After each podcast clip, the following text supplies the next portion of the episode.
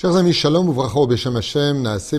Nous sommes aujourd'hui le mercredi 13 du mois de septembre, déjà le Kaf Zain du mois de euh, Elul. Nous avons un shiur Bezrat Hashem pour une refoua shlema refoua tanefesh ur foua tagouf. Et en espérant Bezrat Hashem que le mérite de cette étude eh bien, apporte euh, vraiment définitivement une bonne refoua shlema. Shiur acheté par Marc euh, Chazan pour, ou Azan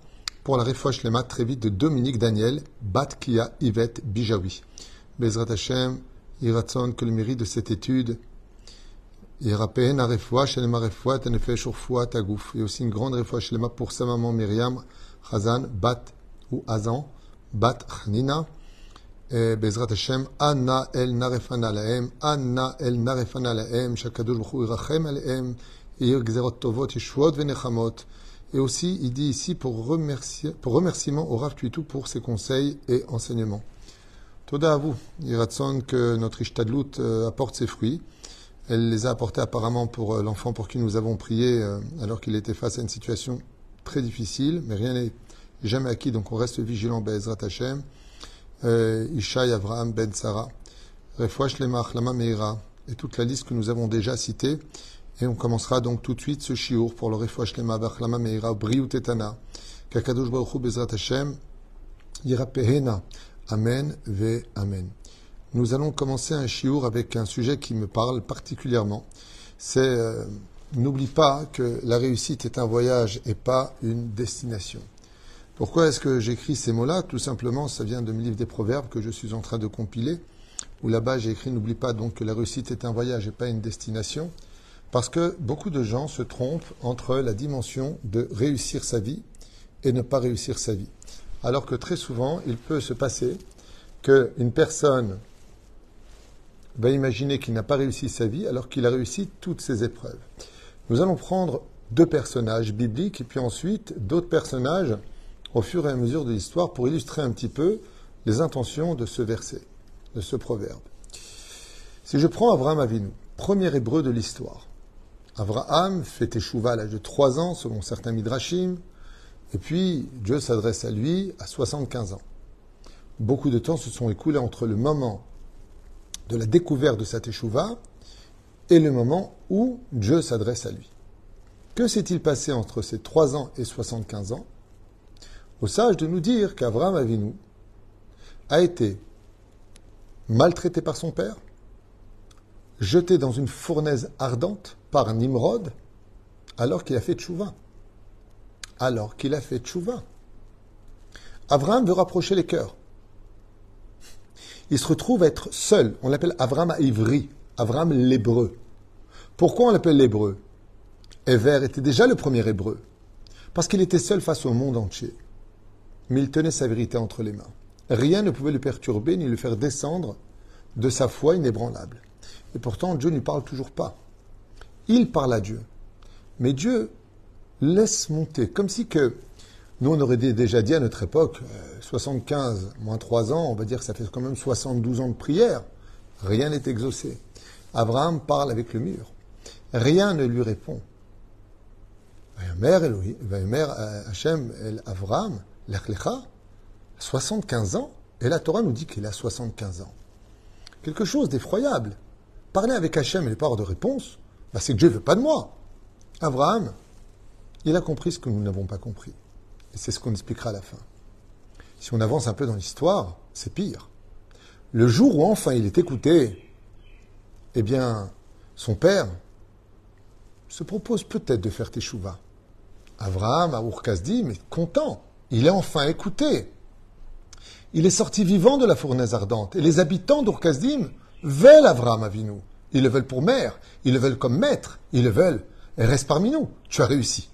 Maintenant, on a confiance en ton Dieu. Dieu lui dit, Lech lecha, va-t'en. Va-t'en. Tu veux que j'aille? Elle arrête, Sachara, Eka, vers la terre que je te montrerai, qui ta maison de ton père, ta mère, toutes les valeurs familiales. Arrête, la Torah nous rapproche. La Torah, c'est la famille. Et Dieu lui dit, va-t'en. C'est quoi, va-t'en Je vois plus mon père, je vois plus ma mère. Il est peiné. Il est peiné parce qu'il se dit, mais il va y avoir un chilou Hashem, comme le dit Rashi à la fin de la paracha de, Noir. Il dit, mais Qu'est-ce que vont dire les gens? Quoi, tu fais tchouva, tu abandonnes ton père? Qu'est-ce qu'il fait? Il prend la vie de Terrar pour ne pas qu'Abraham parte en disant j'ai pas fait la mise du respect des parents. C'est pas un échec ça? Quand mon père est mort parce que j'ai eu peur de ne pas faire la mise du respect des parents, à 205 ans, et Abraham il arrive. Il arrive et il y a la famine. Tu me charries ou quoi? Tu me dis vas-y, va-t'en, je suis avec toi. Elle sera les Goy Gadol, sera une grande nation, celui qui te bénit sera béni, celui qui te maudit sera maudit, que des promesses. Je ne savais pas qu'il y avait de la politique dans le monde d'en haut. Waouh En guise de récompense, Abraham arrive et il y a la famine. Il n'y a pas de quoi becter, il n'y a rien. Les gens sont en train de mourir de faim en Israël à cette époque. En Eretz Kenaan, qu'est-ce que fait Abraham? Il n'y a pas de quoi manger. Une des raisons pour lesquelles on peut quitter Israël, c'est qu'on n'a pas rien ça. Alors il descend en Égypte. Sa femme n'a jamais fauté. Elle a le bonheur d'avoir le malheur d'être extrêmement belle. Elle est amenée chez Pharaon. Je sais pas, moi, à ce moment-là, j'arrêterai tout. Je dis, mais attends, tu veux quoi chez moi? Tu veux quoi chez moi? C'est quoi ton problème? Qu'est-ce que je t'ai fait? Vous savez, imaginez une seconde que votre épouse, que vous aimez plus que tout au monde, pas celle dont le mec veut se débarrasser, l'épouse qui vous est plus chère que tout, qui pour vous est le soleil de votre vie. C'était le cas d'Abraham avec Sarah. Vous imaginez qu'elle serait prisonnière à Gaza Dans les mains d'un des terroristes Ou ailleurs, hein, peu importe. Au Brésil, euh, en Amazon, dans les mains de terroristes Oh On parle de Pharaon. Un homme cruel, un homme qui aime la débauche, tel que les Midrashim l'expliquent. Et toi, tu vas prier Hachem Sefatay Tiftar Mais comment on pourrait imaginer une fraction de seconde que notre femme serait prisonnière dans un endroit illicite, rempli de démons, de sorcellerie, d'influence, et dont les limites financières sont pratiquement inexistantes, Abraham, il est bien. Il y a deux façons de voir Abraham. Ou c'est un fou, le mec, ou, alors il a des raisons qu'on n'a pas pigé encore parce que c'est pas humain d'aller bien. Il revient avec sa femme comme si tout s'est bien passé. Bien entendu, l'histoire va se répéter avec Abimelech. Même chose, deuxième fois. Et puis la Brit Mila, et puis la Kedat Yitzhak, à la fin, on va passer un peu les dix épreuves d'Abraham pour arriver à une conclusion. Quand Abraham Avinu à la vache à l'homme arrive enfin à l'apogée, Dieu lui dit Prends ton fils et va le tuer. Mais j'en ai qu'un, il lui dit. Je parle de Yitzhak. Parce que chacun était unique à sa mère. Mais je les aime les deux. Non. Prends celui de Yitzhak. Prends celui de Sarah. Ça peut tuer ma femme il le fait de bon cœur. Il se lève le matin, lui-même attelle son âne, et il part, heureux, en chantant, juste pour aller mettre à mort son fils, alors qu'à cette même époque, comme vous le savez, Abraham luttait contre une idolâtrie terrifiante qui s'appelait la molaire, où le système consistait à tuer les enfants en l'honneur du dieu molaire sur des braises brûlantes. Et Abraham réussit à leur dire, vous êtes irresponsables, vous tuez la vie, vous rendrez des comptes devant Dieu. Et lui prend son propre fils à 37 ans, il l'emmène pour mourir. Le pire du meilleur, du meilleur du pire, c'est que Dieu lui dit, non, ne le tue pas, c'est bon. Moi, à ce moment-là, j'irai à Dieu, dis-moi, tu sais ce que tu veux ou quoi? Tu, veux que je tue, je tue pas, tu veux que je vienne, je vienne pas. C'est quoi ton problème? J'en ai ras-le-bol. Tout ce que je fais n'aboutit à rien. Il n'y a rien qui se passe.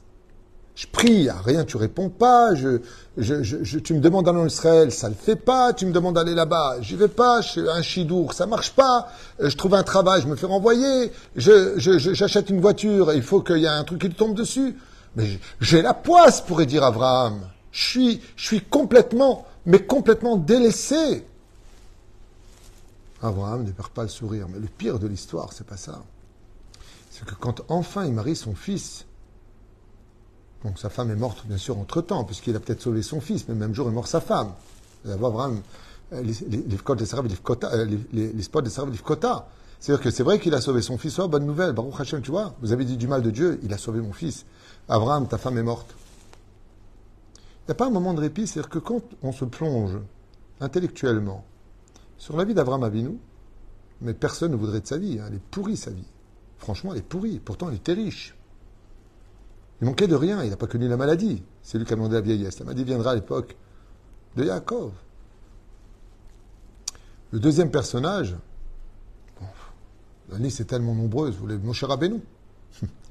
Moshe Rabbeinu qui ne rentre même pas en Israël, qui meurt dans le désert, et le pire, tout seul. C'est Dieu qui l'enterre.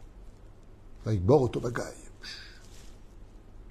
Il n'y a même pas de espède, il n'y a rien. Et ils vont pleurer 30 jours. Razak Vehematz. Mais où est-ce qu'il est, Qu'est-ce qu'il fait? Rien. Le roi David, considéré comme étant un bâtard, rejeté par la famille, haï de son père, détesté de ses frères, jalousé. Yosef, qui, dans la Torah, on pourrait dire qu'il a réussi sa vie? Quand on parle de la chassidoute, sorti de prison, rentré en prison, accusé faussement, alors c'est quoi réussir sa vie? Réussir sa vie, je pense que le plus grand symbole de l'enseignement de ce proverbe que j'ai écrit ici il y a déjà de nombreuses années, il y a déjà très longtemps plutôt, n'oublie pas que la réussite est un voyage, pas une destination. Ce proverbe vient nous rappeler et nous éveiller que le voyage, c'est la réussite. Je m'explique.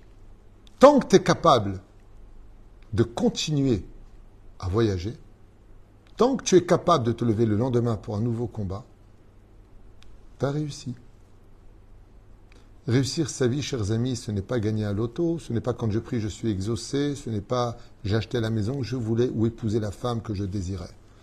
Réussir sa vie, c'est justement, face à tous les obstacles de la vie, donc tout ce qui va me contrarier, m'énerver, me contredire dans mes plans, de rester le même, de rester humble, de rester intègre, je dirais plutôt de rester fidèle, fidèle à Dieu.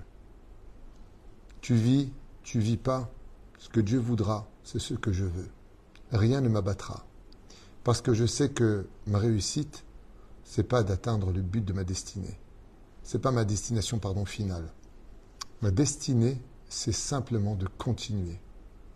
Quand les enfants d'Israël se sont heurtés à la mer Rouge, les Égyptiens derrière, à droite, à gauche, le désert, ils étaient pris dans un piège sans issue.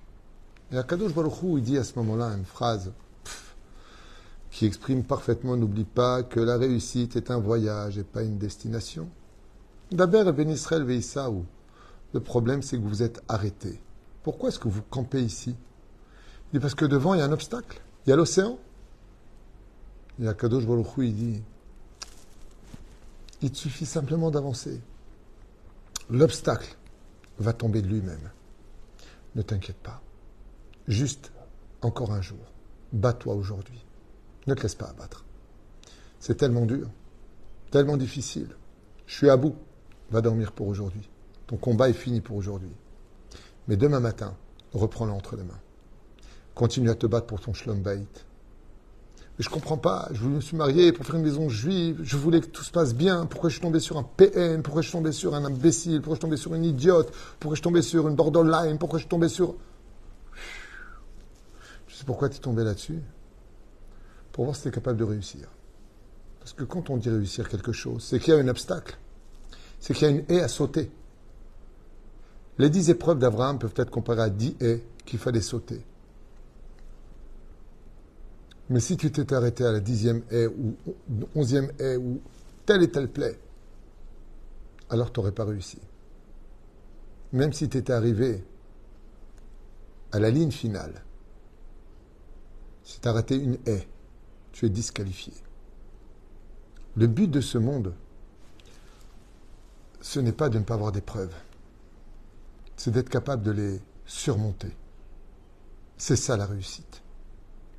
Il y a des tzadikim comme Rabbeinu qui ont vécu que 38 ans et qui ont une vie de la histoire. Celui qui a étudié la biographie de Rabbi Nachman, waouh Pauvreté, insulté, mis de côté, humilié.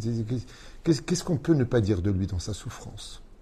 Perdu une femme jeune. Ça a été un homme complètement heureux. Heureux parce qu'il n'est jamais tombé dans le désespoir et il n'est jamais tombé dans l'abandon de servir Hachem. alors il a réussi. Quand rien n'est capable de nous ébranler, qu'on ne veut même pas de réponse à nos questions. Je comprends pas, je comprends pas. À quoi ça sert de prier? J'ai donné la tzedaka, j'ai soutenu quelqu'un qui étudie la Torah. T'as fait plus qu'Abraham, toi? T'as fait plus que Moshe Rabbeinu? T'as as fait plus que David Ameller T'as fait plus que Rabbi Akiva? Rabbi Akiva. Oh. Le mec, il fait toujours à 40 ans. Pauvre, pas payé. Son beau-père, Kalba Savoie, ne veut pas de lui. Il épouse une jeune fille d'une rare beauté, d'une Messerut Nefesh hors pair. Il vit dans des maisons de huttes. Il sait rien. Et pourtant, après avoir vécu pendant 24 ans sans voir sa femme, 24 000 élèves, tous meurent. 24 000 élèves.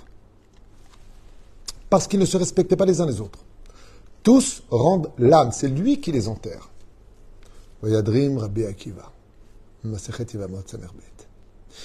Rabbi Akiva descend dans le sud d'Israël et va là-bas créer cinq autres élèves. Maman. Il a perdu une première femme, puis une deuxième femme. Rachel meurt à la fin. Il épouse Rufina, l'ex-femme de Tornius Rufus. Truc de fou. D'où à cette force? Et Il rend l'âme à l'âge de 120 ans, dépecé par des tenailles d'acier. Et il dit Enfin, ça m'arrive. Quoi, t'aimes les coups, quoi? Il dit Non. Enfin, ça m'arrive parce que j'ai prié toute ma vie. Comment je pourrais prouver à Dieu que je l'aime? Pas simplement de toute mon âme, mais de tout mon corps. Maintenant, je ne sais pas si vous comprenez, on lui dépece. Déjà, nous, a un tout petit bout de peau ici, pour l'enlever, aïe Rabbi Akiva était dépecé, avec des tenailles, avec des griffes. Et il a dit, tu ne peux pas savoir combien je te remercie. Il dit, pourquoi? Arrêtez ta vie, là. Il lui a dit, attends, nous. Il lui a dit, mais attends, tu te rends pas compte, tu es le maître des Juifs, c'est moi qui t'arrache la peau. Normalement, tu devrais dire, j'ai perdu le combat. Il lui, t'as rien compris. Tu me montres que même mon corps est assujetti à Dieu, et il finit avec Shema Israël, Adonai Eloheinu, Adonai Echad.